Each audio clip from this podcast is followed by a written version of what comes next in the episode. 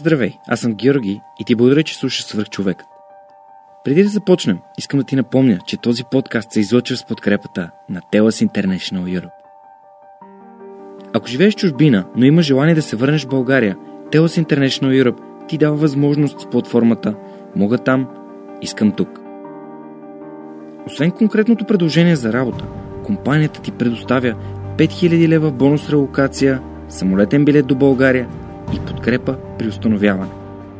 Разбери повече и кандидатствай на iskamstelas.com.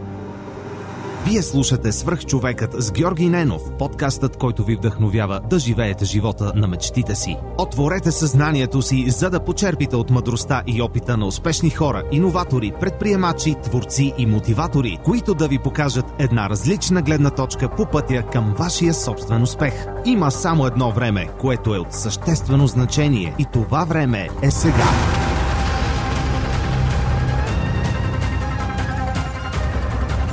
Здравейте, вие слушате Свърх човека с Георги Ненов. Днес имам удоволствието да ви представя моят приятел Живко Джамяров, съосновател на Soul Kitchen и на Ancestral Superfoods. Живко, здрасти, много ти благодаря, че приема моята покана и днес ще разкажеш твоите свърхчешки истории. Здрасти, Жоре, много се радвам, че ти гостувам и че мога да споделя с твоята аудитория нещата, които са мен и така, явам се полезни с тях.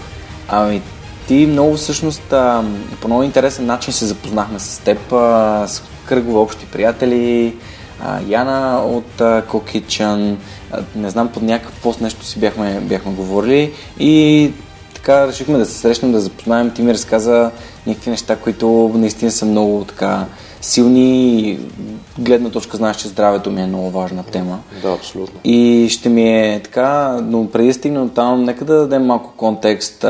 Кой си ти, откъде си, къде си учил, какво да. си правил?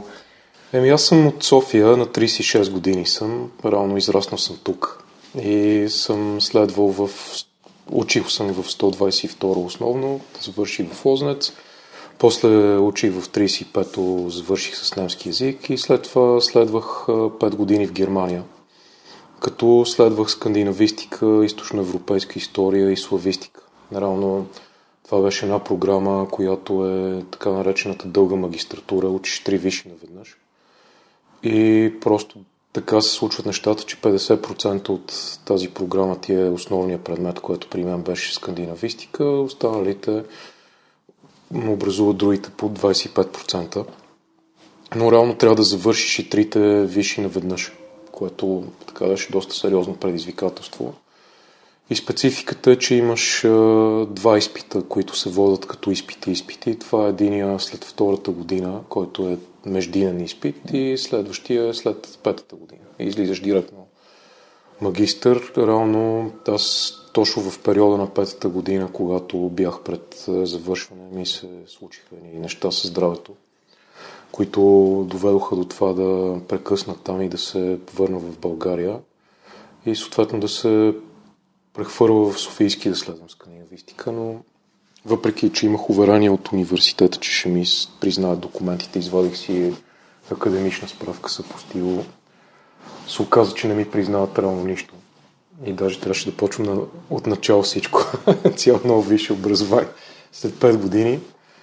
Но с известна борба се записах първа година. Така, видях, че една година в Софийски университет, както се казва, да почна от абсолютната нула. Не за мен.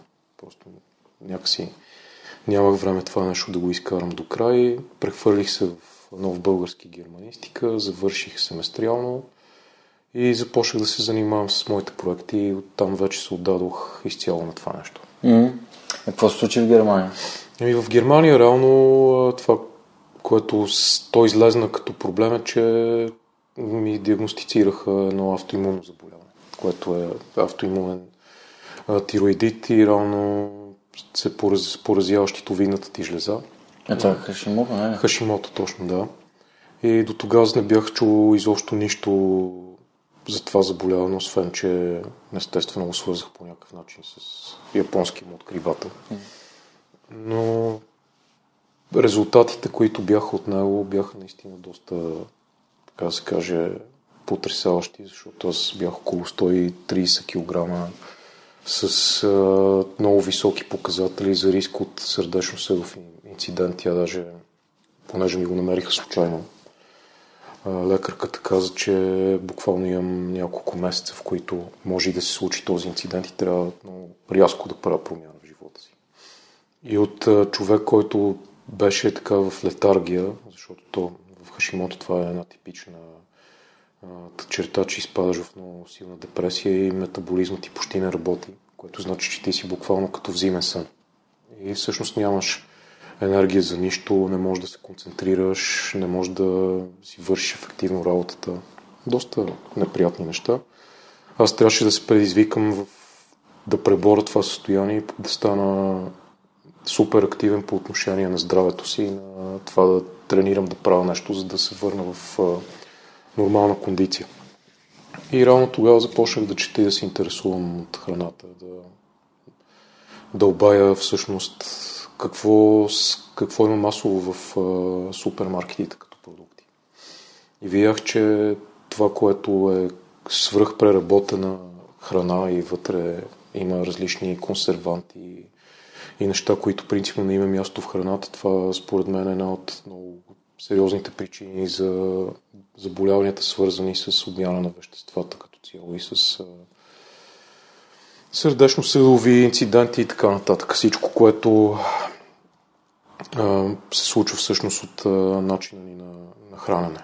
И другото, което почнах да правя, всъщност да си изграждам навик да спортувам.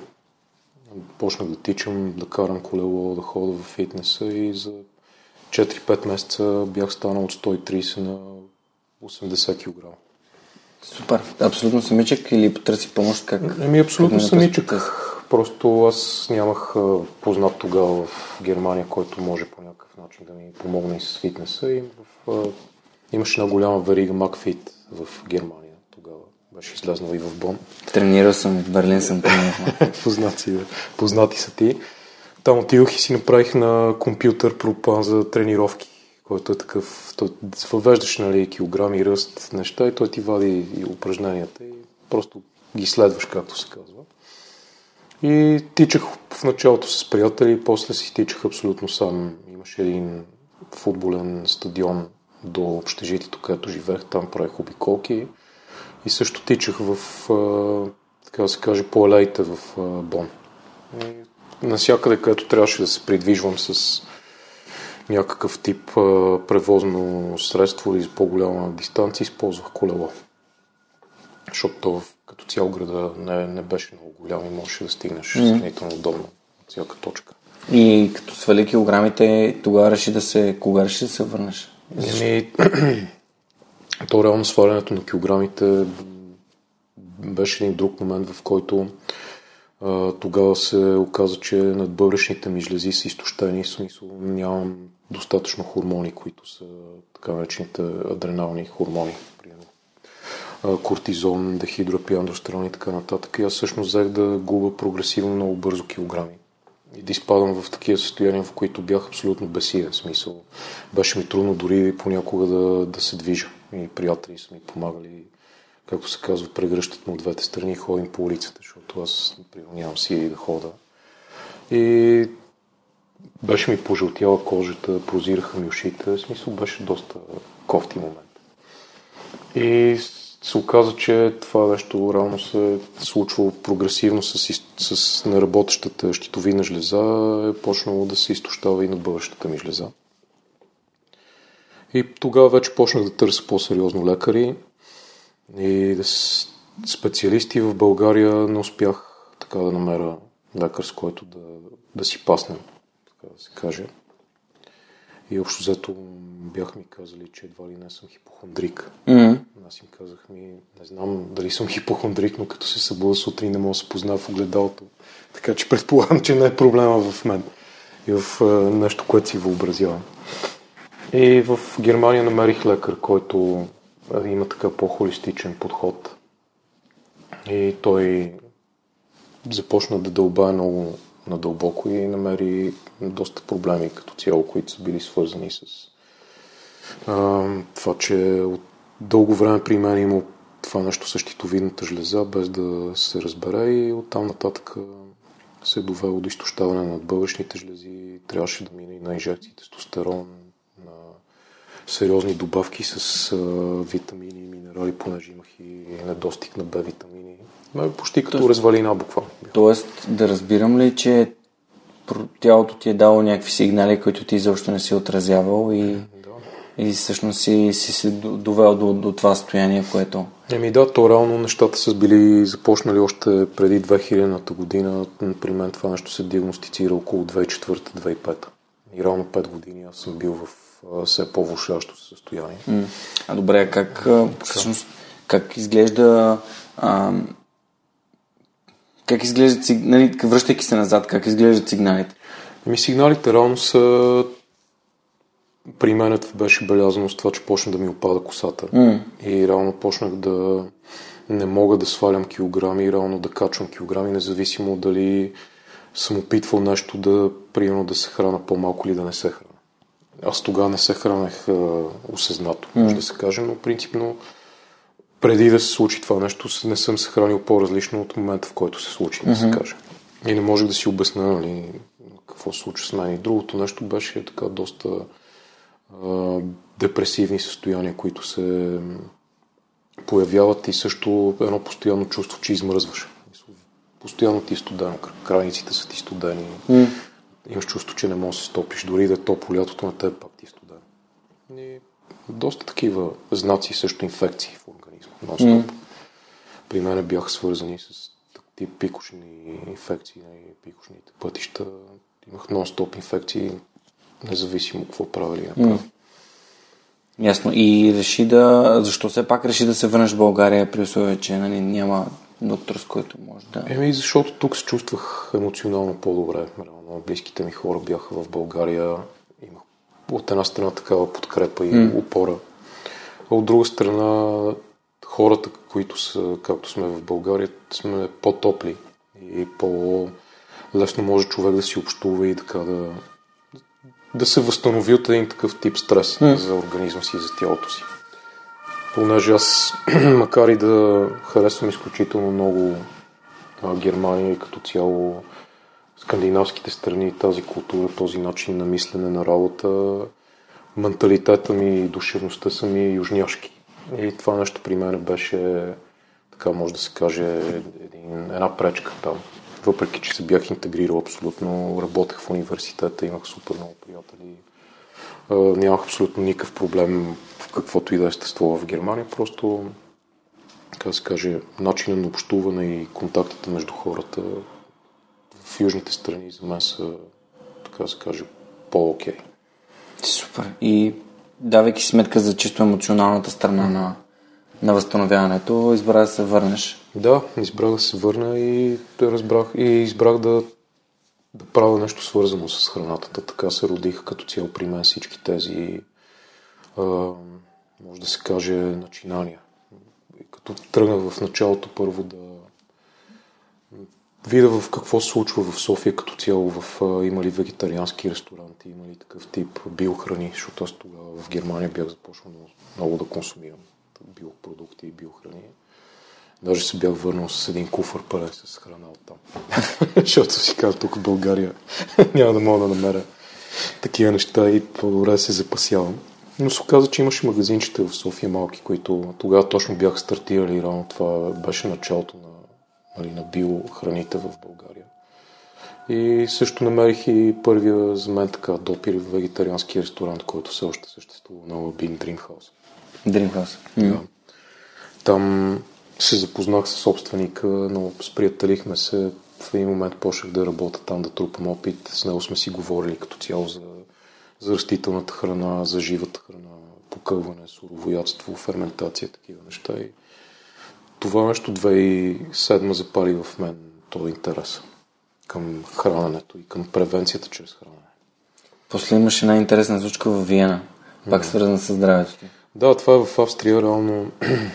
Как се стигна пък до, до там, след като вече си започнал да полагаш грижи за себе си? Ми, това беше много интересно всъщност, защото това, което е свързано с Хашимото и като цяло с автоимунното заболяване, понеже то не е много изследвано при мъжете, това, което се случва при тях, е всъщност, понеже имаш такова състояние, което е, може да се каже, на метаболитен синдром, не работи правилно метаболизма ти и доста високи показатели на така се каже, на лош холестерол, на мазнини в кръвта, хомоцистеин, който е показателя, говорещ за риск от сърдечно-съдови инциденти.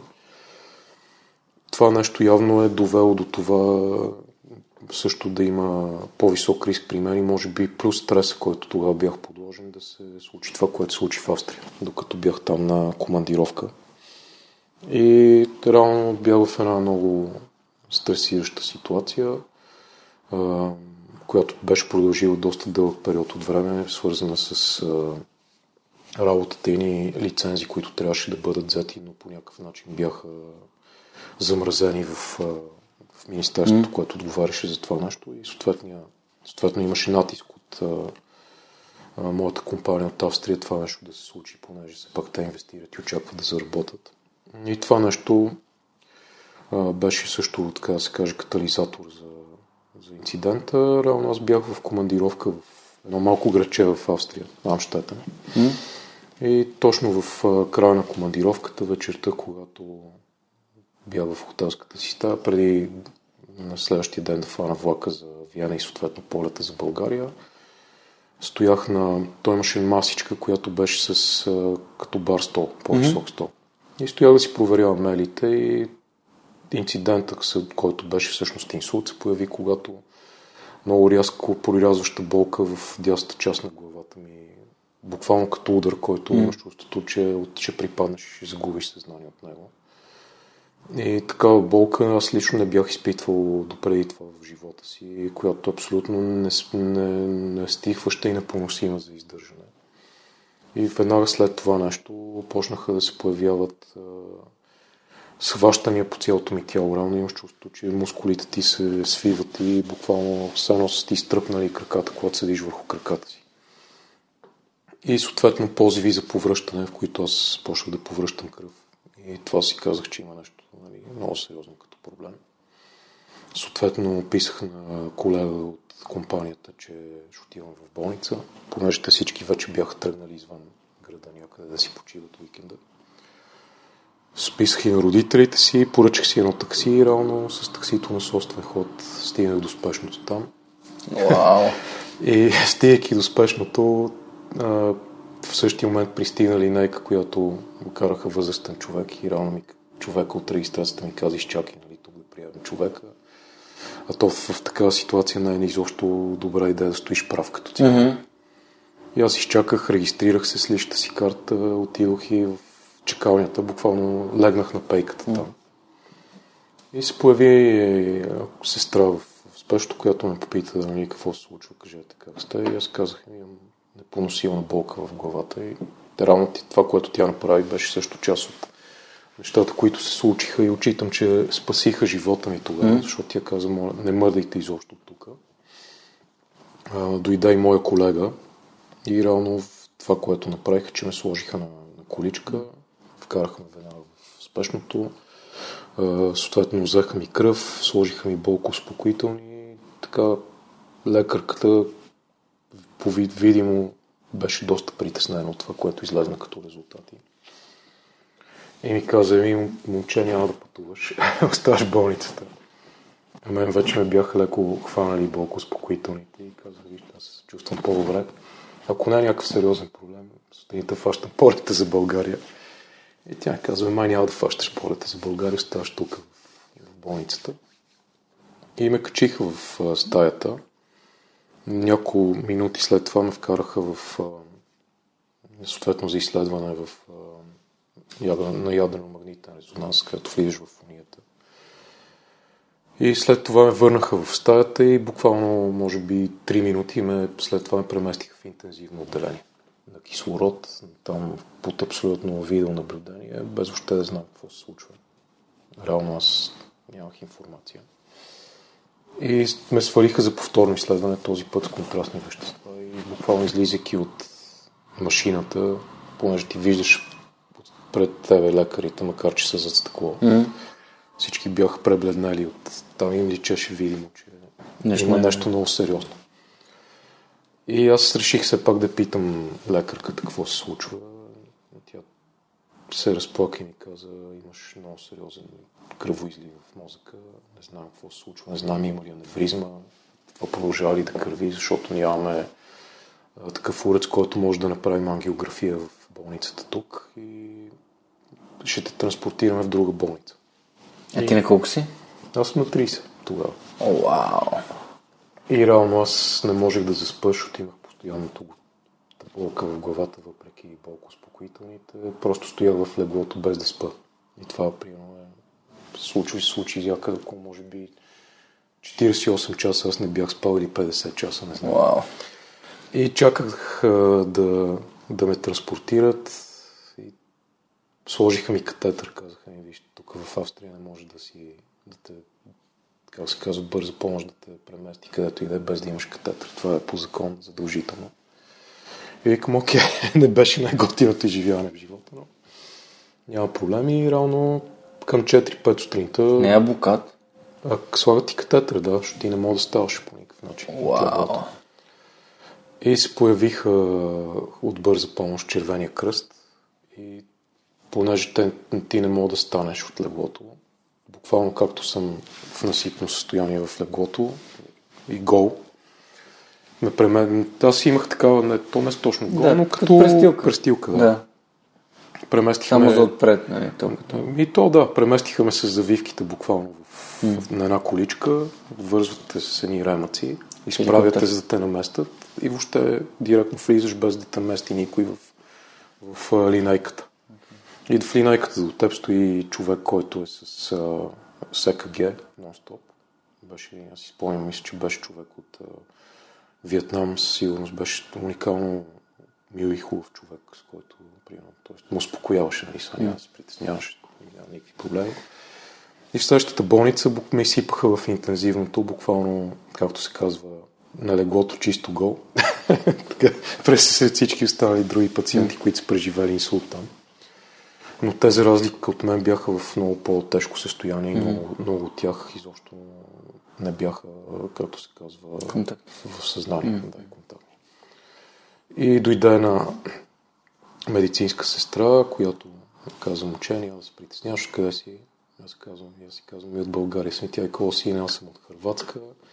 На колко си години? Казвам ми 30. Тя ми каза, «О, ти си колкото дъщеря ми, виж какво, аз поемам грижи за теб, няма въобще да мислиш за нищо. Еха.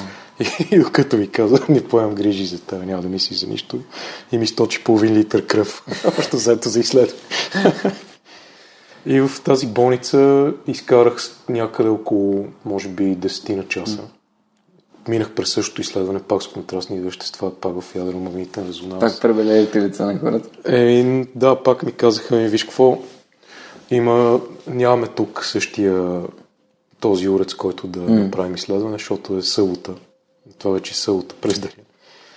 И сега, нали, има два, два варианта. Единия е да се, като се установи това нещо, е да съответно се отваря черепа и се Да. маха това нещо, се изрязва, нали, което е слага се съответно такава платина на пластина на кръвоносния съд. Другия вариант, нали, пак при пълна опойка, с едни като игли метални през носа ти да си извади то целия си Вау. от мозъка ти. Да. да. И реално това, което трябваше да се случи беше да ме преместят в друга болница. Реално в нова Пак. болница. Пак, пак същата процедура. Този път на- в Линц, където е най-голямата неврохирургия в Австрия. И там вече ми направиха това нещо, което е ангиографията. Реално те чрез пункция в артерията ти в областта на слабините вкарват а, нещо като малък катетър с камера, и който съответно през артериите ти стига до мозъка с него. Това се прави на местна опойка. Реално идеята, това, което беше там е, че аз усещах през цялото време как нещо се движи в тялото ми имаш чувство, че се едно ти разпъва кръвоносните се, докато ти стигне, как се казва, до примерно до тук някъде, където трябва да, впус, да впръска контрастите вещества в теб. Yeah. Което е йод и там други такива работи. И след това то беше малко сюрреалистично, защото имаш чувство, че си, ти лежиш на една като хирургическа маса, която обаче все едно е направена изцяло по тялото ти, супер удобна. И те са сложили пред тебе едно нещо като... Преди. Ми то не е пластмасова такъв тип Мгм. плексиглас преграда, която има микрофон отпред и си говорят с теб и виждаш, че гледат нещо на мониторите, mm-hmm. нали, срещу тебе. А на теб така доста големи рентгени, които всъщност това, което се случи е, че след като впръскат контрастните вещества, нали, отгоре те облъчват и това нещо, което усещаше като една много силна изгаряща болка. И при, понеже те сканират, така да се каже, снимат различни части от тялото ти, за, за да видят къде има кръвоизлив или някакъв риск.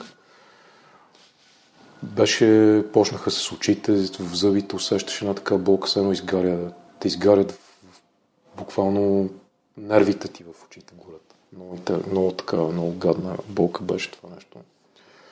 И се оказа всъщност, че в дясната част на, на мозъка си, в, така се каже, в горния слой, имам доста голям кръвоизлив, който се, той е така супер-хноидален а, инсулт се нарича това нещо. И да, с доста голям а, риск, реално, от а, фатален край. В смисъл, доста висок процент от хората реално се оказа, че всъщност след такъв инцидент в рамките на 6 месеца не оцеляват, защото ако не се подходи така, че да имаш конкретни медикаменти, може да стане токсична реакция от кръвта, която е в, нали, в течността на мозъка ти и умираш на място. Просто няма никакъв шанс. И при мен е това, което беше, че почнаха в, още в Австрия с инжекции да ми така да, да ми се разтваря кръвта, за да може да се малко по малко да се разгради този сирек в мозъка и да се махне а, кръвоизлива и вече връщайки се в България, след като там около 10 на дена или 12 бях на тези инжекции, лежах нали, в интензивно, после в а, нормално отделение.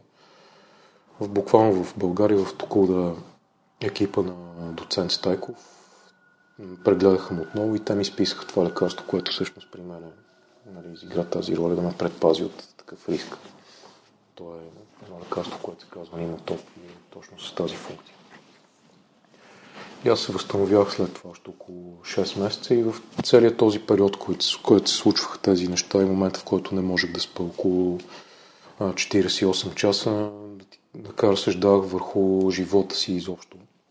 Понеже не знаех какво ще се случи, не знаех ще, ще отмина ли през това нещо, няма ли да мина. Реално тогава целта ми беше да се видя с родителите си и съответно обадих се на някои приятели да им кажа какво се случва, евентуално да се чуем, ако нещо Мгм. се случи с мен и няма да имам шанса да се чуя повече с тях след това. И почнах да, да си правя така доста голяма ретроспекция на до живота до тогава. Какво съм правил, как съм го правил и всъщност да се, се замислим как бих живял след това, ако реално мина през това нещо. Едно, ако мога да се рестартирам и да имам един втори шанс. И тогава в мен се появи тази мотивация от една страна да, да почна да следвам някакъв тип духовен път, да се усъвършенствам като личност, да работя с емоциите си, с мислите си, да търся някакъв по-дълбок смисъл в живота, от друга страна да правя нещо, което ще бъде по някакъв начин значимо за останалите хора и ще мога да оставя след себе си като следа, защото си дал сметка, че в този много микроскопичен отрязък от времето, в който ние живеем, защото реално насложено на целия период от, така да се каже, от време, в който съществува и Вселената и Земята, нашите ни, дали ще са 70 или 60 или 80 години живот, са просто една прашинка, нищо. И си казах, че реално наслайки го в, в тази перспектива искам наистина да използвам тази прашинка или това микроотрязъче от време за нещо смислено. И за мен това беше тази кауза, нали, да се отдам на това. Говоря за превенцията чрез хранене, чрез физическа активност, чрез а, работа с емоциите и мислите. И какви бяха стъпките? Еми, стъпките реално бяха нещо, което още преди това мислих за него и беше свързано с покълване и ферментация. Такъв тип производство на хранителни продукти, в които ти да запазиш храната жива и да запазиш ензимите в, в тази храна и съответно микронутриентите. Така че да можеш тази храна да използваш като нещо, с което да подсилваш храненето ти през деня. Реално това, което в в последствие направихме като проект, беше точно такъв тип нали, нали, функционална храна, храна, която изпълнява повече от една функция.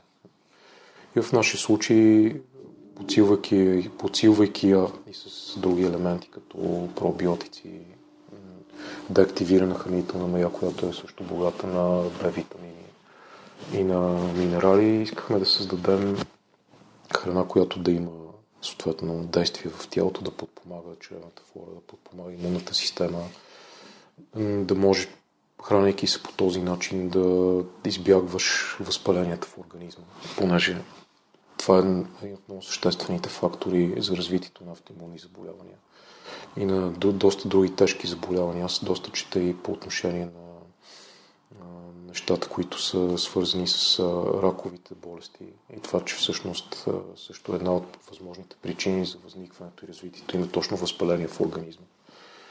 И ми се искаше наистина да, да се създаде такъв тип храна, в която човек, когато е информиран и когато а, си създаде една система за превенция, която включва движение, активност, а, включва работа с така да се каже, с, като медитация и мислите, и емоциите, и достатъчно сън, да може той да поддържа здравето си в добра форма и реално да посещава лекарите само при живото спасяващи случаи или когато трябва да се правят интервенции, защото всъщност това е за мен, а, така може да се каже, най-голямата ни отговорност. Когато имаме човешки живот, ние наистина да се грижим за него и да се стараем да го поддържаме максимално, така да се каже, в максимално добро състояние. Понеже доста от хората, като че ли понякога обръщат това, което наистина е важно в ценностите и в живота. В смисъл, насочат се към материално придобиване на ценности, инвестират цялата си енергия в материални непридобивки и вещи. Обаче не си дават сметка, че всъщност ако те не са здрави, ако нямат така да се каже, възможността да живеят по-дълго, те не биха им се радвали. Защото те не биха оценили това, което са постигнали реално с труда и с усилията си и с развитието си в кариерата или в работата. И това е така една парадигма, която мен ми се иска чрез всички неща, които правя да по някакъв начин да обърна. И просто да стигна до хората и те да разберат, че всъщност трябва да се подхожда по този начин първо да гледаш ти да си максимално в добро физическо и емоционално състояние, да инвестираш за теб и за здравето ти, и за хората, които обичаш и след това вече да се насочиш към другите неща. Има един нови цитат. Ако не се погрижим за тялото си, къде ще живеем? Да, абсолютно. В смисъл, ние се грижим за къщите си, грижим се за колите си, грижим се за телефоните си, за компютрите си но всъщност тотално занемаряваме себе си много често. Аз също забелязвам, че понеже с това се занимавам, помагам на хора да, да спогреждат себе си, да се хранят по-осъзнато, по-умно, да се движат, да, да спят добре. Всички това са а, и разбира се стреса, като може би а, бича на, на съвремието. А, просто това са неща, които фундаментално трябва да се изградят навици за тях, за да може дългосрочно ти да си в по-добра кондиция. Да, и това, което сме си говорили с теб и вие правите и с Лазар, mm. нали, хората да, да придобият а, такъв тип а, навици и да влезнат в една добра физическа форма и в това да е свързано и с навици, свързани с, така се каже, с храненето mm. и с а, мотивацията. Как ти да се справиш предизвикателствата, които имаш в живота и в работата и във всичко. Когато ти се случи и като премина през, през инсулта, кога си даде сметка, че искаш да правиш други неща? Кога напусна работа? Еми, реално, то беше един много интересен момент, защото аз бях почнал предприемаческа дейност преди инсулта. И това, което тогава ме спечели да, да се включа в австрийската компания, реално да поема управлението на български клон, беше, че тя беше компания, която сертифицира биологично земеделие. А понеже на мен всичко свързано с чистото производство на храна ми беше страст и още ми е страст и винаги ще ми бъде страст. Това много ме мотивира и ме предизвика да се захвана с нещо, което за мен беше ново. Аз го познавах само страната на търговия с такъв тип продукти, но не познавах процеса изцяло, който стои в, в тази система. И исках да мина през всички стъпки. Исках реално да, исках да развия това нещо в България. Просто да има български компании, които човек да се гордее с тях, когато приемно отиде в друга държава и види продуктите. И мен това нещо винаги много ме е радвало. И съм изпитвал гордост, като вида иновативни български продукти. Рубар. Да, рубар, провиотик, хармоника. Толкова много неща се случиха реално за толкова кратък период от време, в които наистина ти виждаш редица хубави примери, че не всичко около тебе е черно или така се каже депресиращо и забутано в България. Ми всъщност има много, много хубави неща, които буквално в България може да, да е един пример за тях. Mm-hmm. За иновация, за, за ново, за продукти на световно ниво.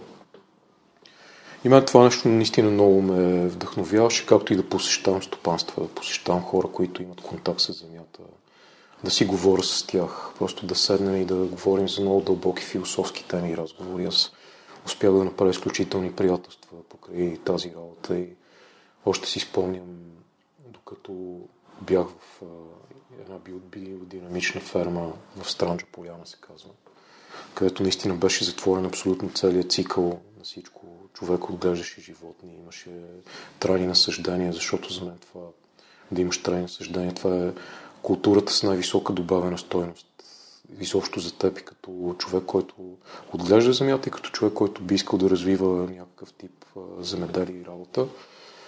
Имаше лузия, съответно той биодинамиката е така малко едно езотерично направление в биологичното земеделие, в което се работи с фази на Луната и с, с слънчеви цикли. И правят се много интересни препарати биодинамични, които са с примерно зеленолистни растения, като коприва.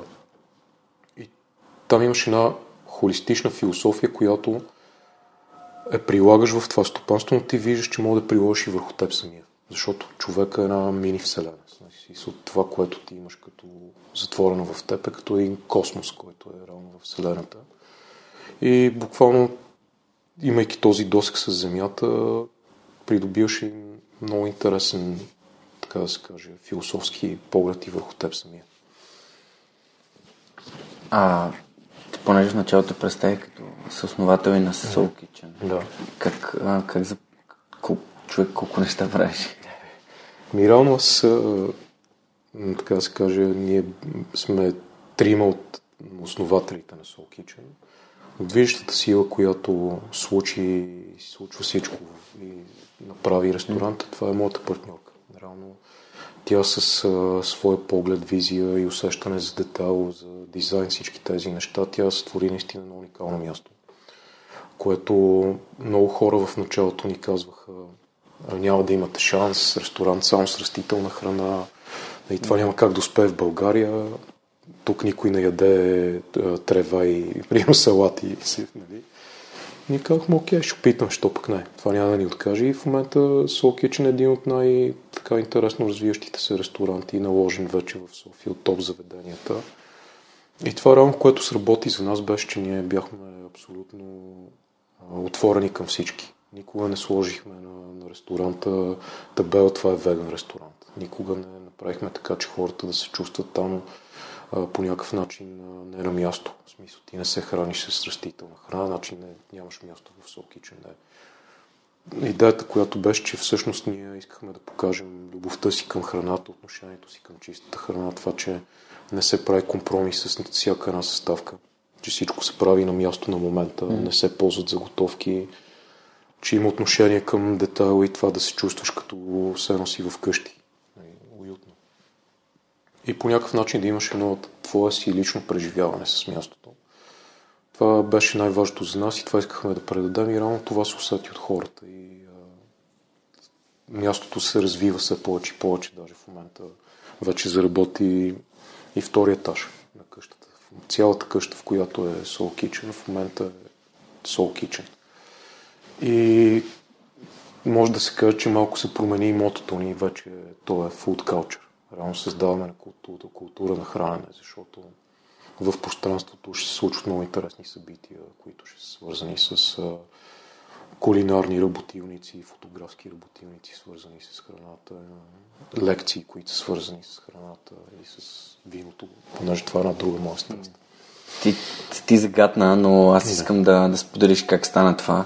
А, сподел... На мен ми сподели в а, един от предишните ни разговори, че това с виното е станало така малко на шега, като си избирал вино за ресторанта.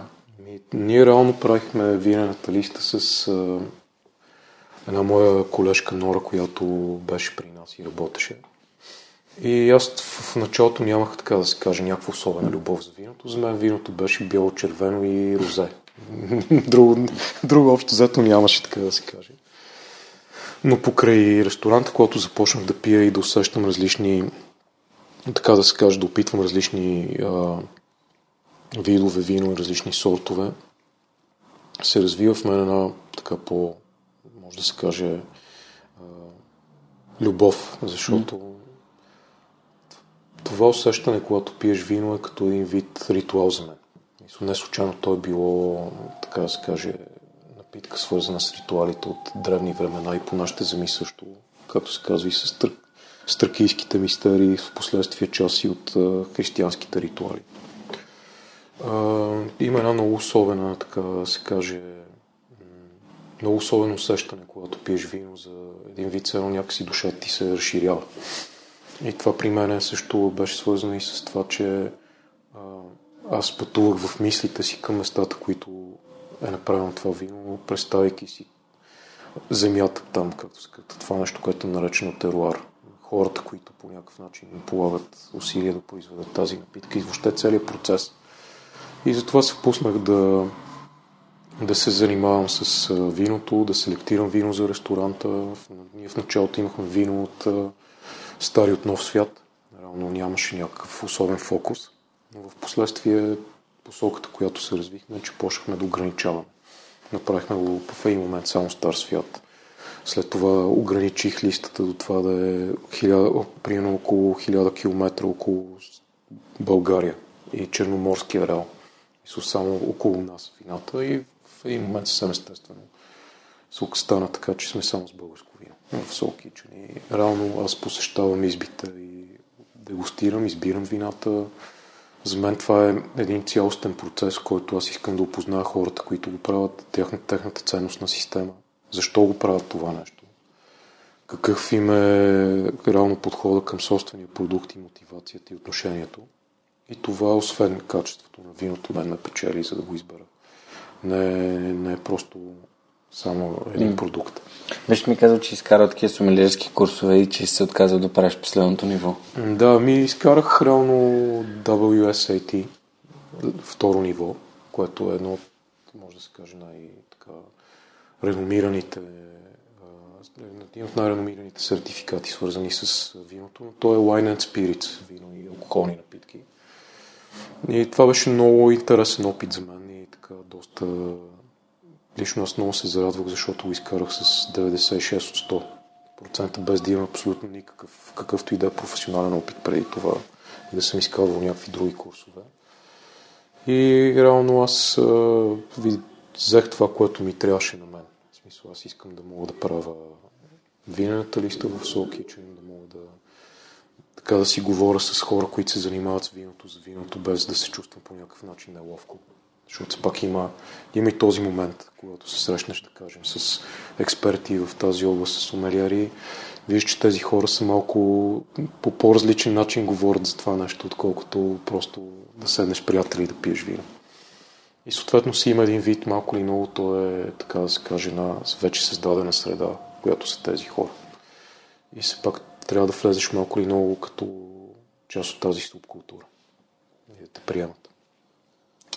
Аз, аз знам, че не пиеш само вино. Да. Тоест, с другия алкохол? Еми, аз като цяло избягвам да пия тежък алкохол. Мгм. Това е не е нещо, което така се каже, ми допада да правя и всъщност и като цяло доста рядко пия алкохол изобщо. И основно това, ако пия някакъв алкохол е когато дегустирам, примерно, вино за ресторанта, понеже аз лично не обичам да плюя това вино или да го разхищавам. Но просто гледам да пия по-малки количества, ако има повод с приятели или ако се срещнем понякога с приятели, пия някоя друга крав бира.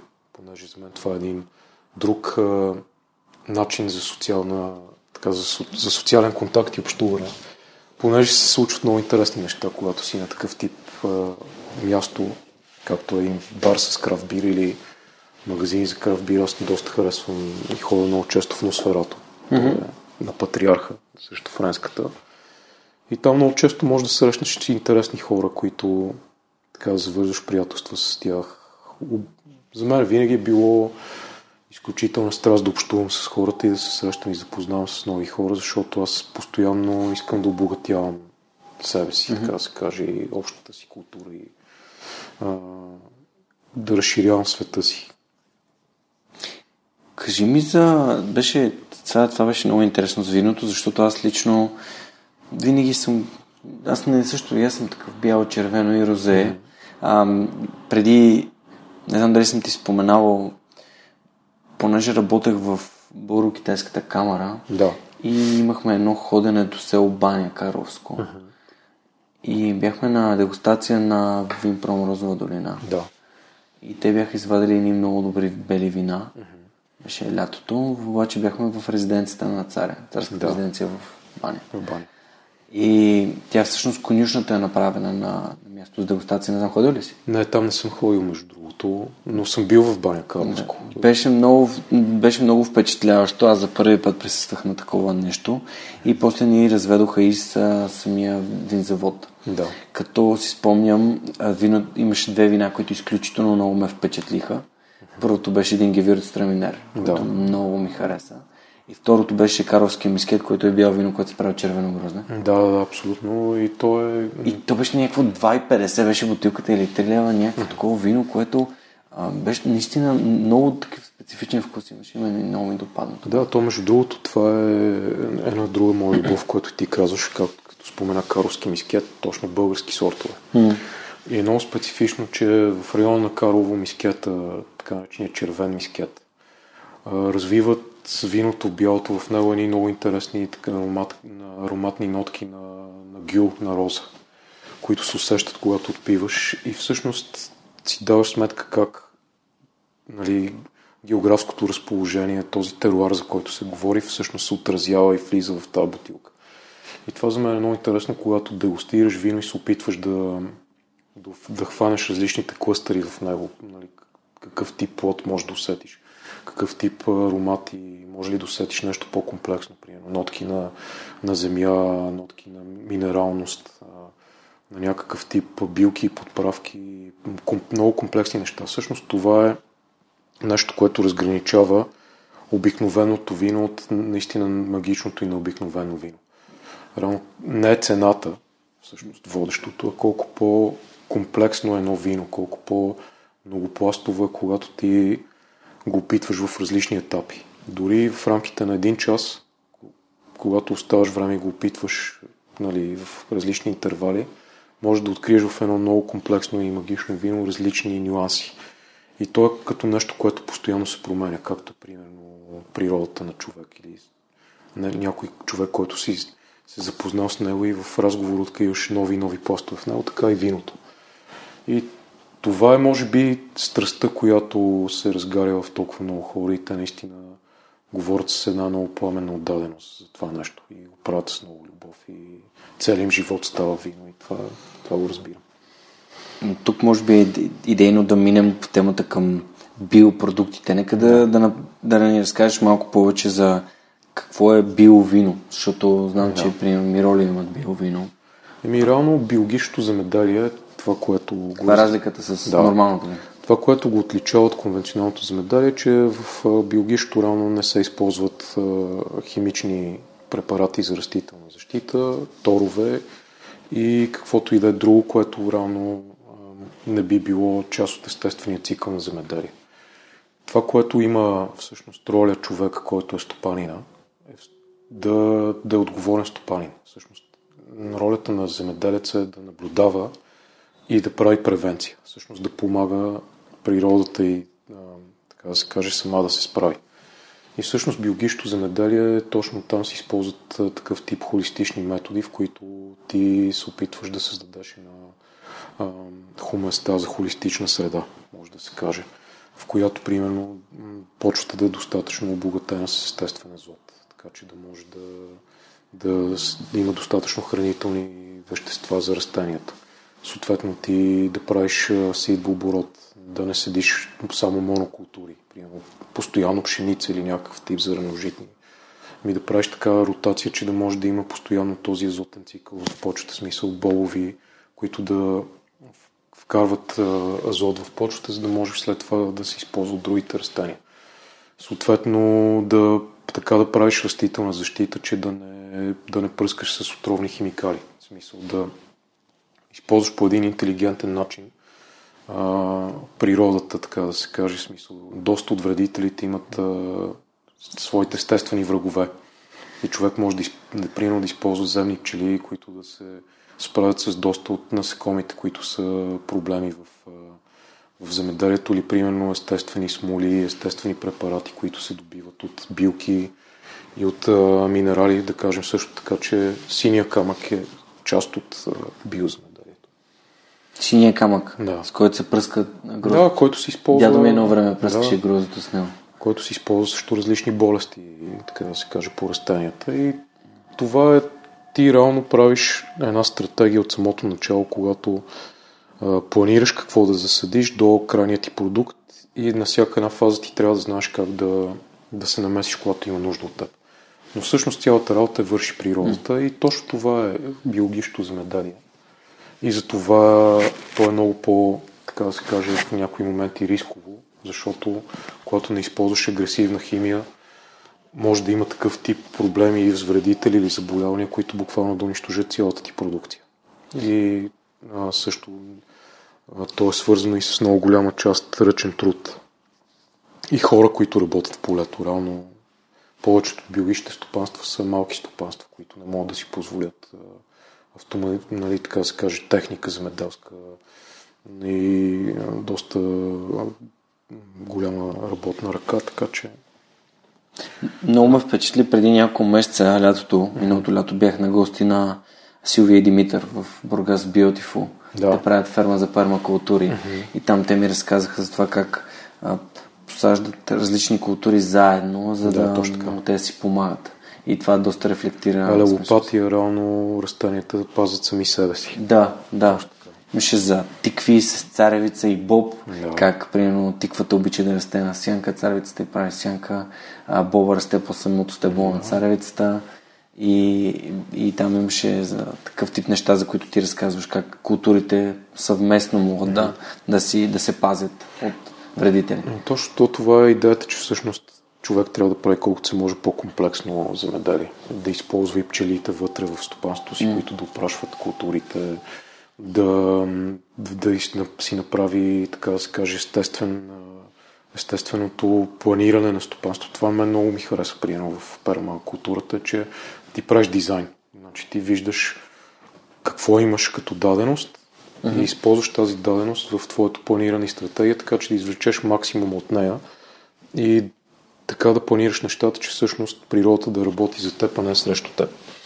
И това е много интересно, защото те се правят се, примерно, а, такъв тип а, като мини басейни в, а, в съответното стопанство, където да има да се събират полезни насекоми, също да. така полезни а, така, Това разказаха за ферма за черви, Точно как така. всичко си остава там на място, как не се изхвърлят корените, как корените трябва да се, а, нали, да се раз, раз, разлагат, да могат да се хранят животинките, които да подхранват почвата. И... Точно така ти рано целият ти отпадък от стопанството може да го използваш като а, храна за червите, които да компостират и да ти правят, а, да ти дават хумус.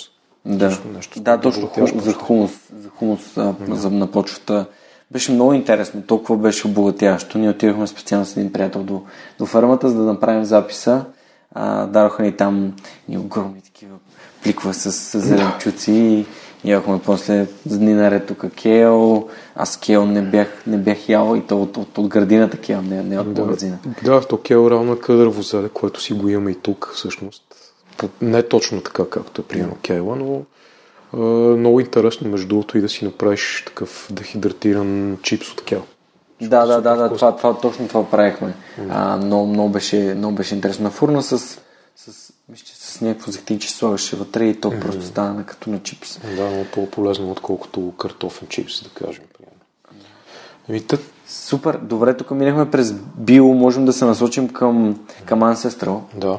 Как дойде идеята за Ancestral? Еми, Ancestral, реално, аз още от дете имам една много, така да се каже, дълбока любов към корените ми. В смисъл към това, което е било в може да се каже, част от историята и битието на България, защото още от много малък обичах да чета исторически романи, обичах да чета за историята на народите, които са минавали през Балканите, обичах да чета приказки и фентази неща, защото аз съм такъв тип човек и по-скоро и дори преди бях като дете такъв тип човек, че живее в собствения си свят, може да се каже. В смисъл много често визуализирах светове използвах въображението си.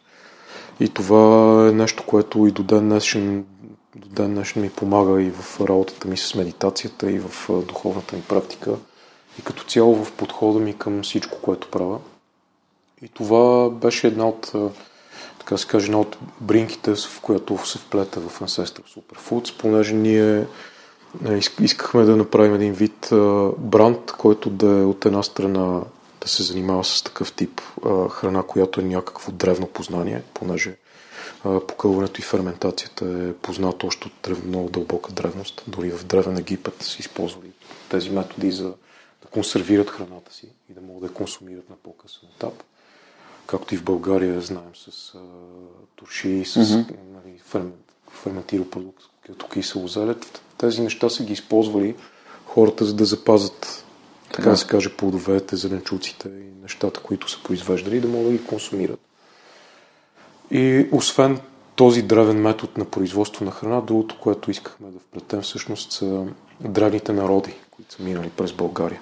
И да ги направим като образи, в които са в, продуктите ни. И така се родиха и идеите за имената, нали, за, за Warrior, в който сме вплели образа на, на амазонките като един митичен народ от жени войни както и а, така доста известните едно време в обществото на, на викингите жени войни, които са, те ги наричат Shield Maidens. Не случайно от, от, там е било такова обществото, че всъщност е имало, може да се каже, на абсолютна равност между половете. И жените са участвали в тези навези на викингите, наравно с мъжете си. Има доста легендарни жени войни тогава в, в това общество.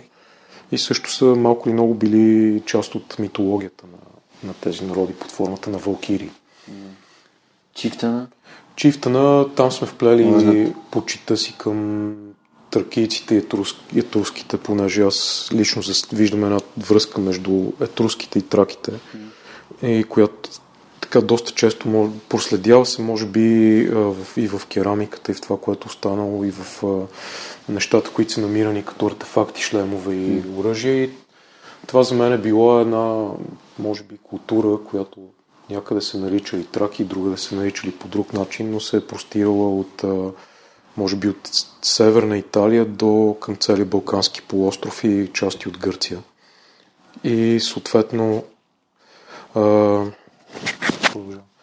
и реално е много интересно, че всъщност ние много малко знаем за този народ на траките. И това, което си мислим, че знаем всъщност май показва, че нищо не знаем за тях. И на мен ми е много интересно да дълба в тази посока и да си говоря с а, различни хора по темата. Имам даже много така... А, за мен скъп приятел, той е доктор Георги Мишев, който е културолог и има една много интересна книга за точно следите от античната магия по българските земи и въобще тези неща като ритуали, как се прехвърлили в българските обичаи, при, също при баяна и така нататък, народните лечители. Въобще е много интересен труд. А, друиде се, да кажем, продукта за жени, пък там сме вплели образа на келтите в него, на, на друидите, като а, така, хора, част от а, нали, висшата каста на келтското общество, които за мен са имали така една дълбока връзка с природата и почет силите на природата и едно обожествяване на природата, на, на плодовете и билките от природата, може да се каже. И в, примерно в другия продукт, който Oracle и за момента, така може да се каже, това са четирите ни продукта. В Oracle сме вплели образа на точно на скандинавските народи. Той е реално Один, всъщност, който е върховния бог в пантеона на боговете, които са част от скандинавската митология. Но за мен също може да се каже, че той е така този човек, кой, този образ, който е пророка между или а, а, може да се каже връзката между материалния и духовния свят.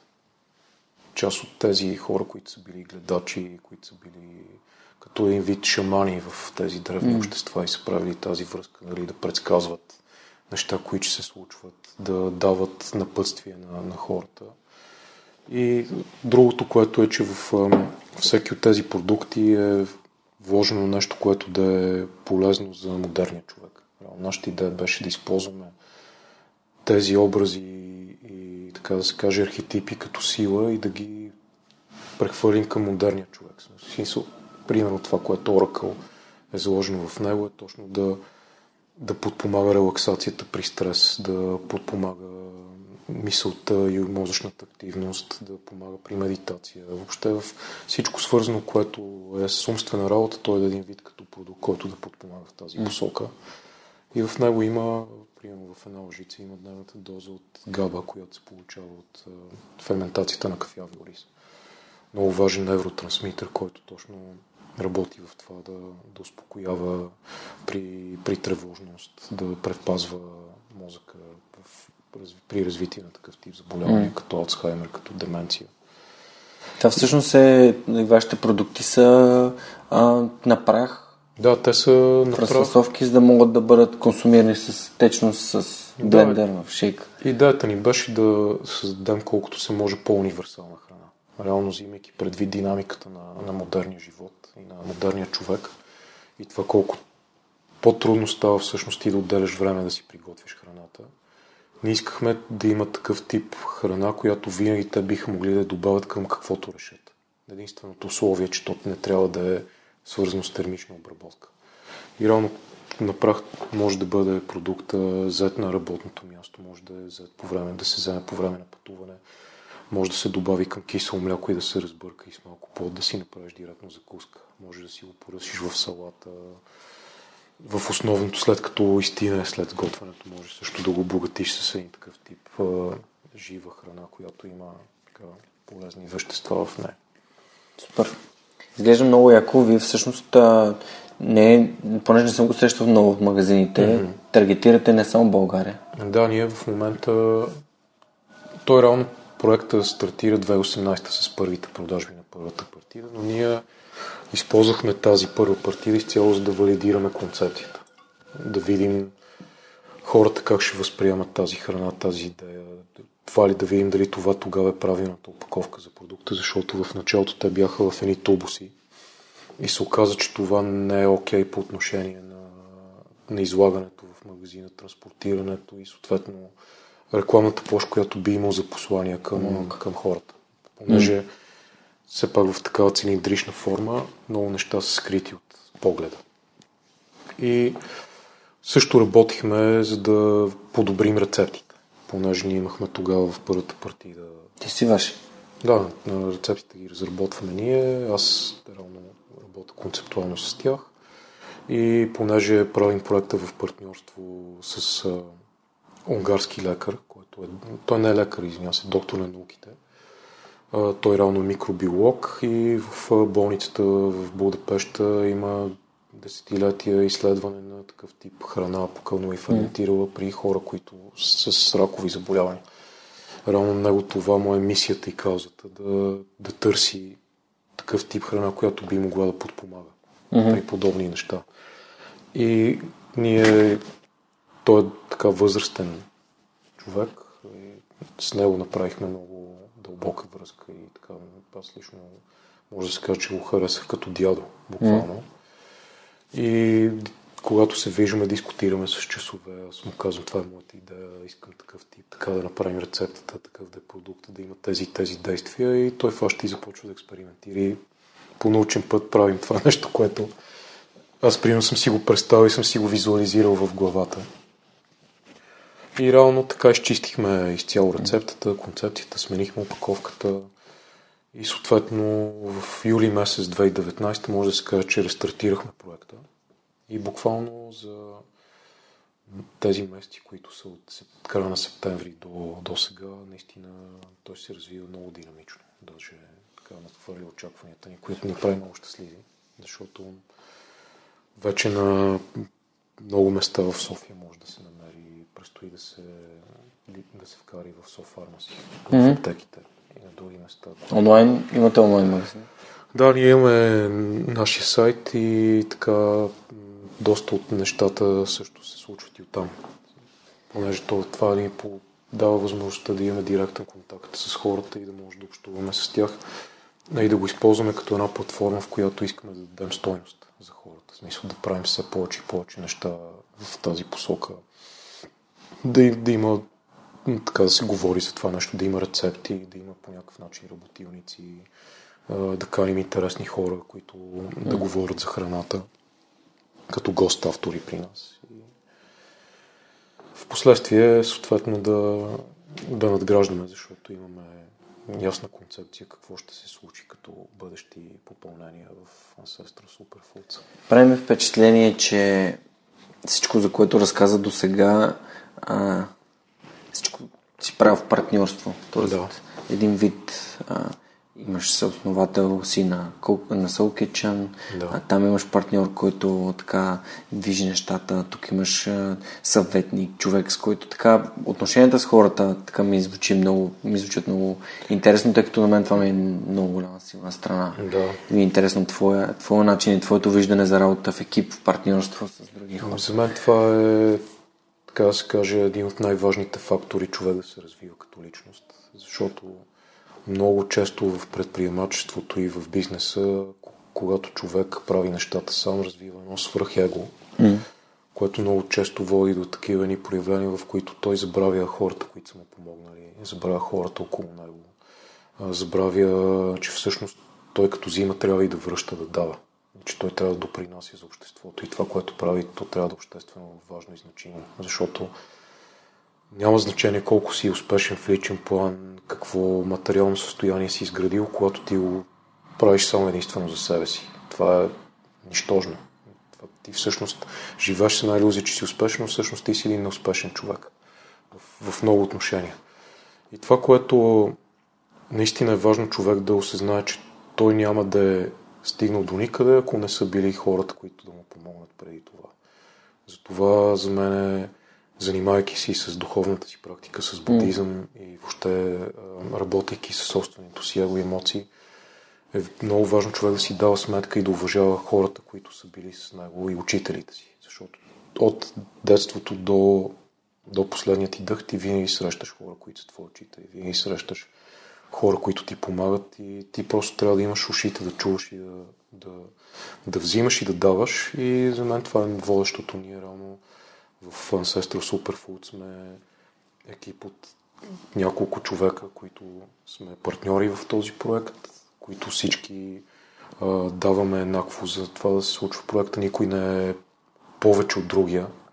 Това, че аз примерно съм родил тази идея или тази концепция, това не ме прави по някакъв начин нещо повече от останалите или привилегирован, защото ако те не са ми помогнали, ако те не ми бяха подали ръка, не бяха подкрепили моята идея, ние нямаше да стигнем до никъде, както и хората, които се появиха и инвестираха при нас като бизнес ангели, ако те не бяха повярвали в идеята, защото най-важно всъщност е идеята и това да можеш да направиш нещо за другите.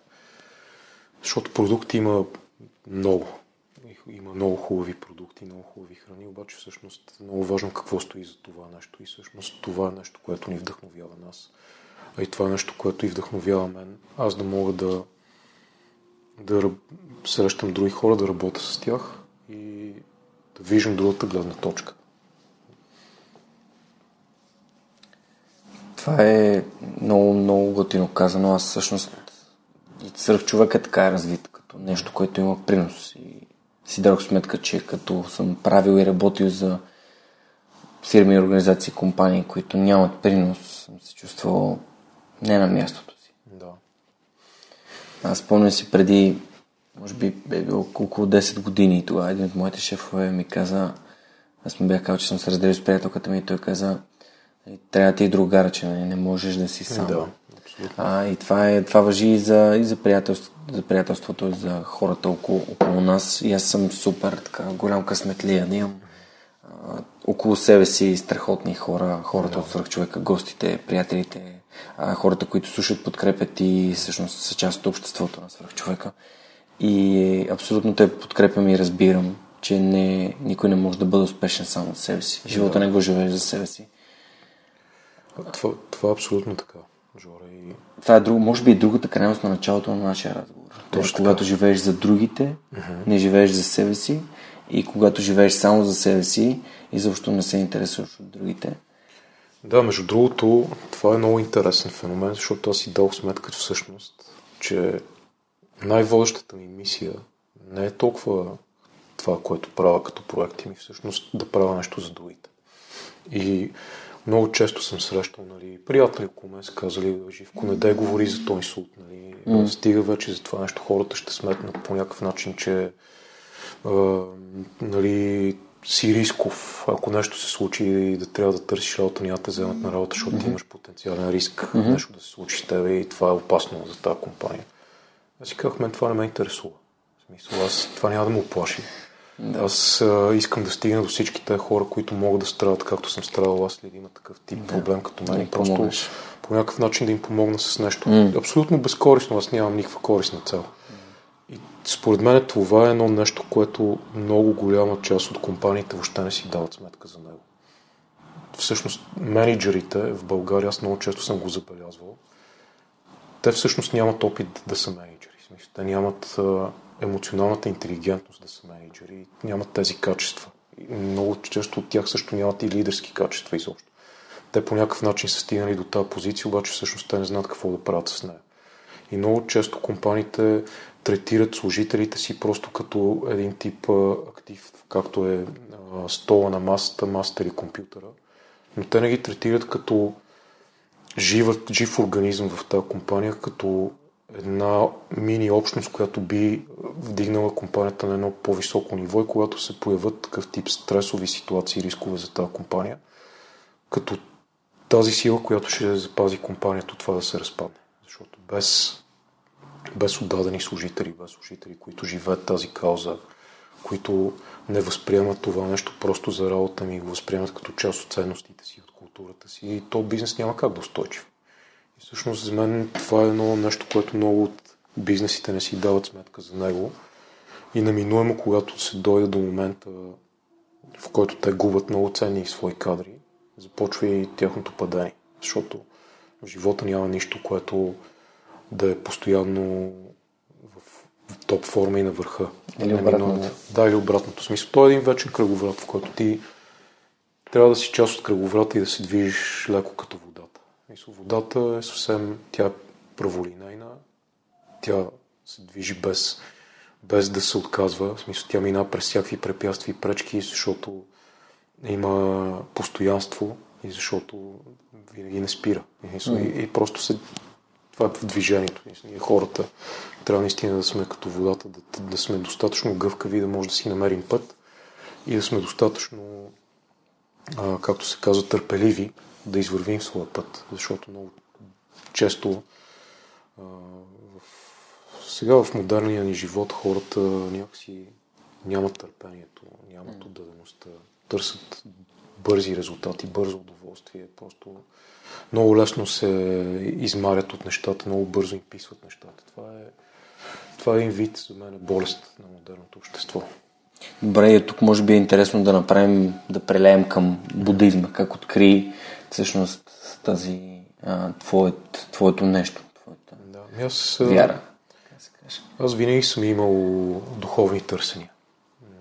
Още като дете, тогава в началото бях така доста, доста се отдал на православието, търсих нали, нещата в, в, в християнство. Но за мен момента на преломния момент настъпи, когато реално видях липсата на духовност, може би и за мен, в, в това нещо, което е като официална религия. И това е, според мен, нещо, което отчуждава и доста от а, другите хора като мен, от младите и от а, хората сега, нали, от също от църквата, може да се каже, понеже ти реално там не можеш да намериш а, контактът с, с вярата, с духовността. Нямаш учителя, може да се каже, в това място. И съответно моите пътища са били така, че аз, аз съм се интересувал аз от доста неща, че аз съм за различни работи, съответно и за ислям, и за хиндуизъм. Просто тези неща ме вълнуват. Вълнуваме, вълнуват ме и древните религии, митологията, но реално това нещо, което най-много кореспондираше с моята ценност на система и с така как аз възприемам света и съответно нещо, което бих се отдал. Защото е много важно човек да се отдаде и наистина да следва едно нещо. Това беше будизма и то в момента, в който си дал сметка, че това е моя път, нещата се случиха така, че аз срещнах своя духовен учител. И моят духовен учител, работата ми, нали, смисъл, работата ми с него и въобще с хората, които сме в, в нашата буддийска група, това промени живота ми цялостно за по-добро. Защото аз имах метода да се справям с емоциите си, да мога да да не съм жертва на емоциите си, смисъл, вредни емоции, като ревност, гняв, това ти да търсиш вината в другите хора, да не виждаш в себе си нещата, да обвиняваш, да си просто като една машинка, която винаги подскача, подскача при най-малката провокация и най-малкия, примерно, сигнал, който си праща към теб. Всички тези неща, да си един вид холеричен, всички тези неща реално минах преработих през практиката си, през това да сядам, да медитирам и да си справям също себе си. Всъщност, медитацията е много интересно нещо, защото ти правиш много дълбока саморефлексия. В смисъл, ти анализираш и наблюдаваш всички качества на твоя ум, природа и това, което си и търсиш пукнатините в тях. И е много интересно, защото всъщност имаш различни методи на медитация, които върват прогресивно.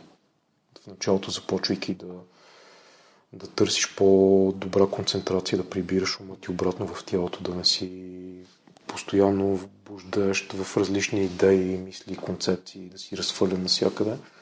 И реално да прибереш ума си обратно в, в тялото и да можеш да се концентрираш в най-важните неща. Това се прави, като се концентрираш в дъха си в дишането. Концентрирайки се в дишането, реално ти изчистваш всички останали мисли то не е, че те не се появяват докато медитираш. Те се появяват постоянно. Но просто разликата е, че ти не се вкопчваш в тях, а ти просто дишаш. И умът ти е в дишането. И това води до там ти да получиш и много така всеобхватен душевен мир. И всъщност това ще ти дава възможността да ти да си в една много дълбока концентрация, да можеш да си много по-ефективен и съответно да можеш да правиш следващите стъпки, защото следващите стъпки са вече развиване на визуализация. Ти започваш да изграждаш образи, които трябва да задържаш. Съответно, когато имаш необходимата концентрация, ти можеш да задържиш тези образи, върху които медитираш. И съответно вече аналитичната медитация, така нареченият инсайт, випасана и така нататък, когато ти анализираш конкретни теми, примерно да търсиш нещо в теб, и има много интересна тема, която е нали, за защо е скъпоценно човешкото раждане. И смисъл, само от едно е този въпрос може да стигнеш наистина много надълбоко, връщайки се до, до най-ранните ти детски спомени, да си дадеш сметка всъщност какво е скъпоценното в моят живот. Това аз да, да следвам някаква кариера, някакъв път. Или всъщност да осъзная, че моят живот е наистина един безценен дар, защото ако си дадем сметка колко рядко всъщност е това да се родиш като човек. На фона на всички останали нали, същества, които се раждат в земята и така нататък. Но колко още по-рядко е ти да използваш това нещо, за да напреднеш духовно и да, да се развиеш така, че да помагаш за другите в техния път. Наистина това виждаш, че това е един дар, който ти трябва да използваш. Все едно е, как да се каже, последната ти възможност в живота. Като започна да ми разказваш за, в началото за, за будизма, буквално мен думата, която ми изплува в съзнанието е осъзнатост. Да. А, и понеже аз а, гледам, нали, аз вярвам в вярата, нали, много, много не вярвам в чисто в религията като, да. като такава, но чисто философски източните неща повече ме привличат именно заради осъзнатостта, заради близк, връзката с теб самия, връзката с природата много ми харесва. Много ми допада такъв тип а, а, раз, разсъждавания, което е пак буквално е и казата на свръх човека да си задаваме въпроси, no. да сме по-осъзнати за изборите си, а, да поема отговорност и така. Много, много интересно. Пък не познавам много хора, които занимават с това. Ми беше интересно така да споделиш и ти за, за буддизъм като философия. Аз а, по-скоро се определям като нерелигиозен. Но, да, агностичен а, човек. Да, да, агностичен човек. И, и все пак исках да, така, да, да споменем, защото им беше разказал и за пътувания в да. Непал. Да, то е много интересно всъщност, че ние пътувайки до там с а, жена ми искахме просто да видим как изглеждат нещата на място в корените mm. на, на това нещо всъщност. Mm-hmm. Като тиеш и видиш има ли наистина жива традиция и то има жива традиция. Това е нещо много, много силното валидиране на mm-hmm. това нещо, което правиш. Но всъщност за мен това не е някакво едно самоценно търсене. Ти да кажем следваш този духовен път и за това, че го следваш, трябва да си трябва да се преместиш да живееш там. Не, ти можеш да имаш прекрасен а, духовен път и в България или навсякъде по света. Защото ти го носиш в себе си, равно точно това, което каза и ти, а, Жоре, че всъщност тази осъзнатост, да знаеш ти смислите и действията и делата си, какво носиш като последствие. Това е най-важното, което mm. всички ние трябва да си, да си дадем сметка за него, че всъщност ние с мислите си провокираме думите си, оттам провокираме действията си. Точно така. И когато ние нямаме по някакъв начин механизъм да се справяме с това нещо, ние може да сътворим наистина огромна каша с това, което правим. И буквално да сипем живота на другите и на себе си. И наистина да, да нямаме една пълноценна, така да се каже, пълноценен пълноценно участие в, в обществото, понеже ние сме хората сме социални същества. Ние не може, според мен, няма как да живеем извън обществото. Нали, пътя извън обществото, този път е на монаха е съвсем различен път. Ти там се отказваш от това нещо. Естествено, използваш всички неща, за да развиеш тази изцяло, изцяло висша духовност в теб, така да се каже. Но пътя в обществото също не е по-малко духовен. И реално това е живото училище, когато ти наистина практикуваш следваш духовен път, да видиш доколко ти си направил нещо в този mm. духовен път. Защото ако ти си супер окей, okay, когато медитираш, но в момента, в който излезеш на улицата и най-малката провокация те накара да избухнеш и да се държиш като задник, значи има много сериозна разлика между това, което си мислиш, че правиш и това всъщност, което правиш. И това е една така духовна иллюзия, може да се каже. Отиваме към любимата ми тема, темата за книгите. Били препоръчва някакви книги на хората, които слушат свърх човека? Да, с, това е една страст за мен. Нещо, което бих препоръчал е принципи. Рейдалио. Да. Също така в момента това, което бих препоръчал е по възможност за тези, които не са изчели Сапиенс на Харари, ако имат възможност да го изчитат успоредно с силата на мита на Джозеф Кембъл понеже дава много така интересна гледна точка за, за перспективите, които са около, около Homo sapiens. И това всъщност ние да живеем и да сме едини поради това, че всъщност сънуваме и правим митове и постоянно измисляме някакви неща. А, по отношение на духовността, там имат доста книги, които бих препоръчал, като тибетска книга за живота и смъртта на Соги Оринпоче. Много интересен поглед върху това как човек да, да оцени живота си и да се справи с момента на смъртта, да е готов за това нещо. Редица книги на Далай Лама, много интересно от тях, примерно е за хора, които се интересуват от науката. Е неговата книга, която касае нали, в Вселената, така да се каже. А, също на Матио Рикар, монахът и философът. Много интересна книга, която той води в една чайна в Катманду диалог с баща си, който е много известен френски западен философ. И той като източен буддийски монах, те говорят за всичко свързано с философията и света и живота и Вселената, събирайки двете перспективи. Интересно. И другата му книга, която е Лотосът и квантата, в която с а, така един много известен учен анализира точно така се каже квантовата механика, квантовата биология, въобще всички тези неща и а, буддийският поглед в, върху Вселената, който е древен, но също въпреки, че е древен, колко е близък до сега модерните неща в науката. И също чета доста книги за за, така се каже, биохакинг. Това е нещо много интересно. На Да. Ферис и други. С Милена Георгиева, с доцент доктор Милена Георгиева си говорихме за гена, за генома, Да. за ДНК и говорихме за биохакинг и че всъщност то може да бъде опасно, ако не се подхожда разумно и умно. Абсолютно. А Тим Ферис, той се самоопределя като human guinea pig, което значи Да. човешкото морско свинче, опитно, опитно зайче на български по-скоро. Да. А, но все пак той прави някакви неща, които и поне спрямо това, което казва, са измерени, проверени с under medical supervision, нали, медицинско наблюдение. А, ти нещо, все пак може да е интересно на слушателите, какво би препоръчал като казва Тим Ферис. Еми, Тим Ферис, м- мен ми е много интересно в момента да и така да се каже, аз го открих на малко по-късен етап. Mm-hmm. И даже след нашите разговори си взех и Tool of Titans и така нататък. Четеш ли? Почна Ами, ли? ще почна да чета, защото тя просто е изключително обемен труд, както се казва. Така изглежда, но всъщност се чете с огромна лекота.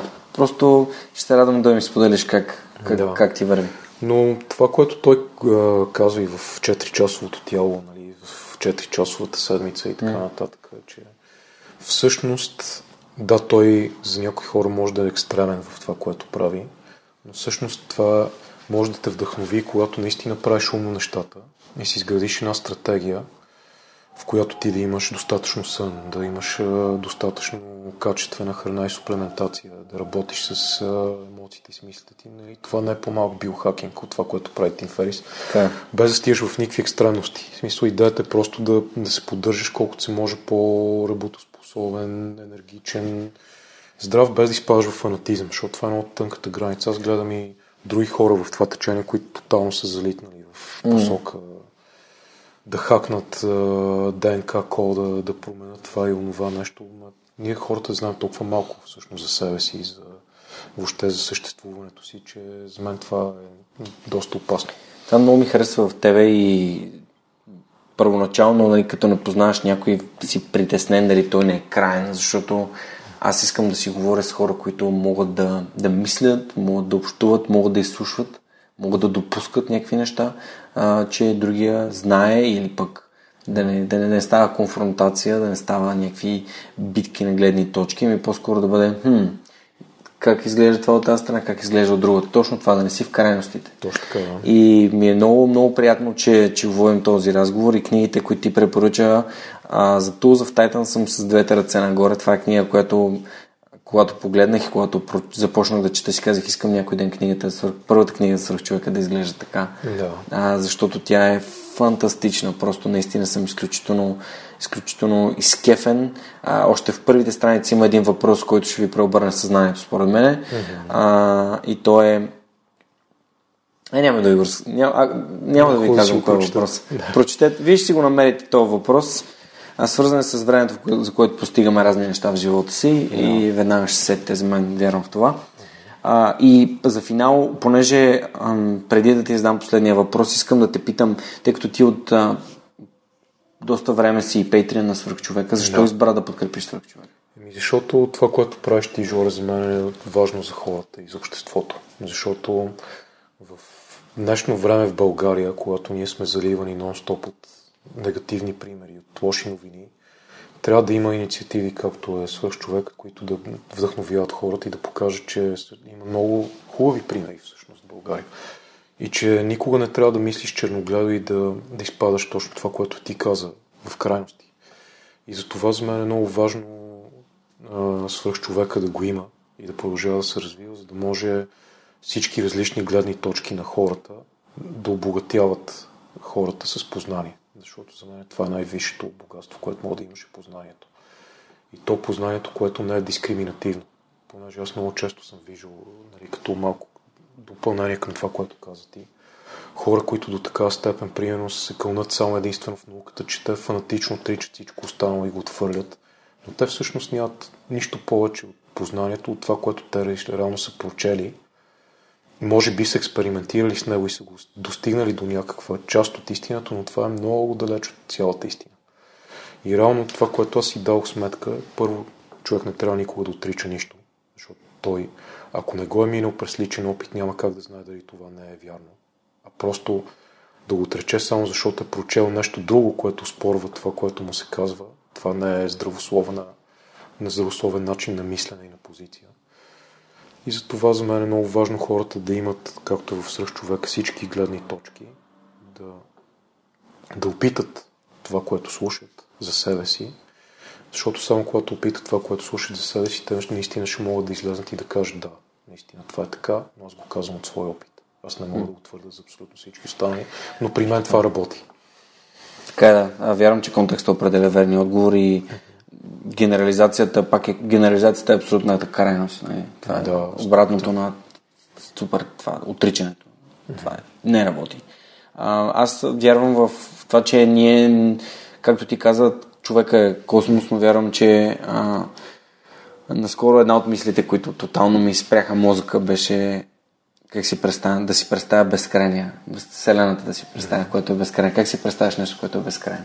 Еми, да, това е. И, и, е, в принцип аз примерно не вярвам в астрология, обаче вярвам, че по някакъв начин нали, Вселената има някакво влияние върху това, което се случва на Земята. Както Слънцето има. Да. И защо, не, защо другите неща, които фигурират около, около нашата планета, да нямат. Да, Както Луната има, а, така и а, щом влияе на, на, на гравитацията и на приливите, отливите, значи има нещо, което нещо, има неща, които ние не знаем. Има неща, които може би никога няма да разберем. Но така на- на- натрупваме знания, умения, пробваме различни неща. Летим на, нагоре, надолу с разни ракети и самолети и се надявам, че някой ден една от мислите, които супер много ме забавляват на Питър Диамандис беше, когато го питаха дали човек ще се пресели на Марс. И той много, по много интересен начин отговори. Каза, ако, според, ако човек може да пребори гравитацията и да излети от място, където има гравитация и да се движи в пространство, което няма гравитация, а защо трябва да губи ресурси и да излита отново от място, където има гравитация? Абсолютно. Тоест, нали, по-скоро за него, разбирайки по моя си логически начин, ако можем да излетим от Земята, по-скоро бихме живяли на място, където не губим енергия, да се предвижваме в пространството, отколкото да ходим на място, където пак има гравитация и пак трябва да горим ресурси, за да, из, да излитаме. А, така че това е някаква интересна, интересна мисъл. Много ти благодаря за този отговор. Радвам се, че, а, че подкрепяш сръх човека и ти благодаря безкрайно, защото скоро ще станем 100 души в, а, в обществото, което за мен е супер. Надявам се да стана хиляда.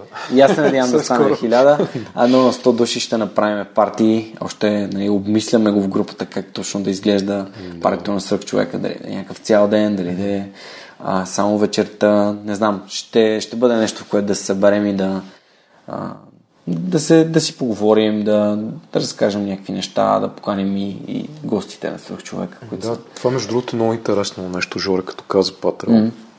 Всъщност, ако човек се замисли за какво би дал средства, mm. той всъщност дава сред- средства за неща, които може би никога не е искал да си купи. Но ако наистина отдели средства за нещо толкова ценно, както е приено свърх човека, mm-hmm. както може да, е, да са някои неща, които са стриминг услуги, които ти дават знания. Ти реално, да, ще може би ще дадеш 20-30 долара на месец за тези неща, но това е нещо, което трайно теб ще направи наистина много по-добър човек и комплексна личност и ще ти допренесе дългосрочно много повече от каквото и да е останало нещо. Много повече от а, една екскурзия, от а, всякакви други неща. Mm. Не, че човек трябва нали, по някакъв начин така да поставя нещата, но според мен и аз затова вярвам, че ще стигнеш бързо хиляда човека, защото малко или много хората наистина а, ще разберат колко е важно да се подкрепят такива неща. Благодаря ти, надявам се, че си прав. Аз в момента, за мен е много важно да гледам стъпка след стъпка и сега целта е да продължавам да давам качествено съдържание като да. водата. Точно така. И резултата идва, идва от само себе си. Знаеш какъв е последния въпрос на епизода? Ако можеш да се върнеш назад към себе си, колко назад би се върнал и каква информация би си дал? Ако мога да се върна назад към себе си, бих се върнал може би до времето, когато бях така да се каже, 15-16 годишен. И бих погледнал тогава света и себе си с погледа, в който го гледам в момента. И съответно, още тогава бих почнал да, да правя тези промени, които почнах да правя рано на след 30 годишна възраст. Защото си дал сметка, че да, защо трябваше нали, да се случи това нещо с мен, за да се събуда. Като можеше да го направя по-рано. Но всъщност, може би, тези неща наистина се случват, за да се събудиш и да го промениш. И това е един вид. Болестта сама по себе си като болест не е нещо лошо. Мисля, това не е нещо, което човек трябва нали, да се чувства. Едва ли не е живота свършва, че аз съм край. И това е еволюционното стъпало, което ти трябва да прескочиш. Обаче прескачайки го да си по-добра версия на себе си. И по-човечен и по-широко скроен и мислиш за останалите човек. Защото ако ти се даде от живота едно предизвикателство, и ти преминеш през него, обаче си същия. Няма много смисъл. Аз мисля, че това, което и ти каза, нашата планета е един жив организъм. За мен тази теория за Гая е много реалност и важно нещо, защото тя е жив организъм, който се саморегулира и ние сме част от него. И това колективно съзнание, което ние сме част, черпики от него, ти наистина имаш точно тези сигнали, които трябва да следваш, за да си една ефективна част от колективното съзнание, която допринася не унищожава. Защото малко и много хората ние черпим, хабим, обаче не много малко връщаме всъщност към, към нашето място, което живеем, а ние имаме само едно място, в което живеем. Според мен нещите за космоса са супер, обаче ако убием планетата си, къде е космоса? Нали? Къде ще сме ние? А, така е. Ам, това последното супер много ми напомни на Obstacle is the Way на Райан Холидей, да. Дарът на трудностите. А, много ценна книга, която аз а, изслушах 2017, докато бях в Германия и си дадох сметка, окей, аз съм тук, това трябва да ми се случи, трябва да мина през него, за да науча нещо ново. И всеки път, когато се случи някакво, някаква трудност, някакво предизвикателство, а точно оня ден, докато бях на първия ден на ски, а се случи това нещо, ам, нека разкажа само историята като тип да. метафора на трудностите. Купуваш си ам, чисто нови ски обувки и искаш а, те да са ти удобни. Обаче след първото пускане осъзнаваш, че толкова много те стиска, че искаш да се събудиш и да ходиш бос. А аз буквално исках да ги оставя долу и да се кача след на лифта и да се превърна в хотела. А, но си казах, добре бе, аз така ли, че съм си купил, да ще почна да ги разхлабвам по-малко, mm-hmm. като се качвам на лифта и ще ги стягам, но не максимално, когато се спускам. Първи път се пуснах, втори път се пуснах, трети път се пуснах, четвърти път и на четвъртия път вече почнах да усещам как колко, колко по-слегнали са ми обувките. Mm-hmm. На втория ден каране с тия обувки можех да се пусна по, а, нали, по стената на Памборо, което е черна писта, yeah. с тия обувки, без ките да ми прескачат, без да се чувствам застрашен, без да ми се уморяват краката, просто с огромно удоволствие. Но трябваше да потърпя mm-hmm. през, през това да, ти е, да ми е трудно и, и лекичко отстъпвайки назад да се връщам пак напред. Тоест да правя постъпателни движения към това. Аз искам, искам да се чувствам комфортно по този начин. И веднага сетих за Малкия принц, където Розата казва, ако искам да видя малко пепероди, ще трябва да потърпя няколко гасеници. Така че тия неща се случват.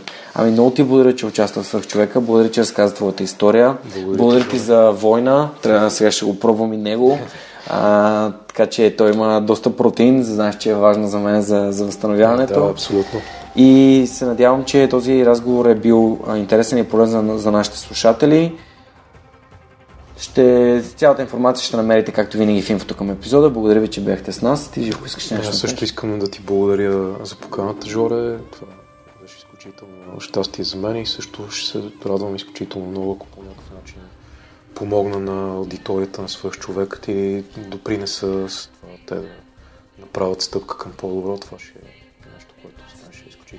това е целта на свръхчовека. Благодаря ти много, че сподели своя опит и се надявам а, хората, които изслушаха твоите, твоите истории с заболяванията, с стреса, с а, така, сериозните трудности, през които си преминал, да си дадат сметка, че трябва да се погрижи за себе си, надявам се, с малки крачки, но от днес, не от утре, не от понеделник. Да, с малки крачки, без агресия към това, което правят, без а, самообвинения, с малки крачки, водата по пътя към по-доброто.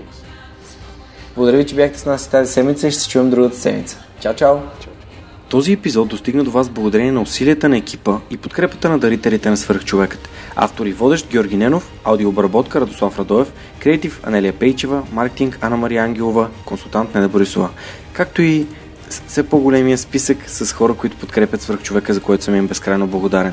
Георги Малчев, Симона Дакова, Павлина Маринова, Ивайло Кенов, Даниел Гочев, Йордан Димитров, Христо Христов, Теодора Георгиева, Ясен Михайлов, Любомир Киров, Ралица Куманова, Анна Андонова, Емин Мола Ахмед, Ивайло Христов, Атанас Деневски, Марин Митев, Николай Василев, Александър Силгиджиан, Емилиан Николов, Нели Димитрова, Енчо Боев, Андрей Грозданов, Димитър Парушев, Джанер Кафеджи, Маргарита Троанска, Йордан Василев, Райко Гарков, Александър Гейне, Живко Тодоров, Борислав Сандев, Галин Стефанов, Деница Димитрова, Атанас Атанасов, Бисер Вълов, Мария Дилова, Християн Стоилков, Даниел Гошев, Яни Джуров, Богомила Трайкова, Асен Цветков, Яна Петрова, Георги Генов, Юлиана Андреева, Мирослав Желещев, Иван Игнатов, Радислав Данев, Катерина Апостолова, Коста Атанасов, Боряна Георгиева, Надежда Гешева, Ивайло Янков, Ивайло Стефанов, Тодор Петков, Константин Спасов, Невена Пеева Тодорова, Силвина Форнаджиева,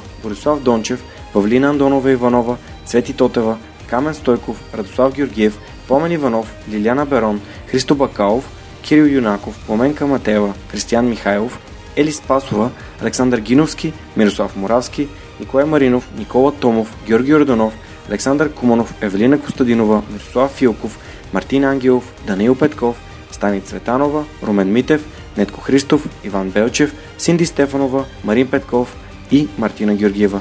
Хора, благодаря ви. Напомням, че в момента в който станем 100, ще си направим едно огромно парти, за да го отпразнуваме. Всичко най-хубаво за тази седмица и до скоро. Чао!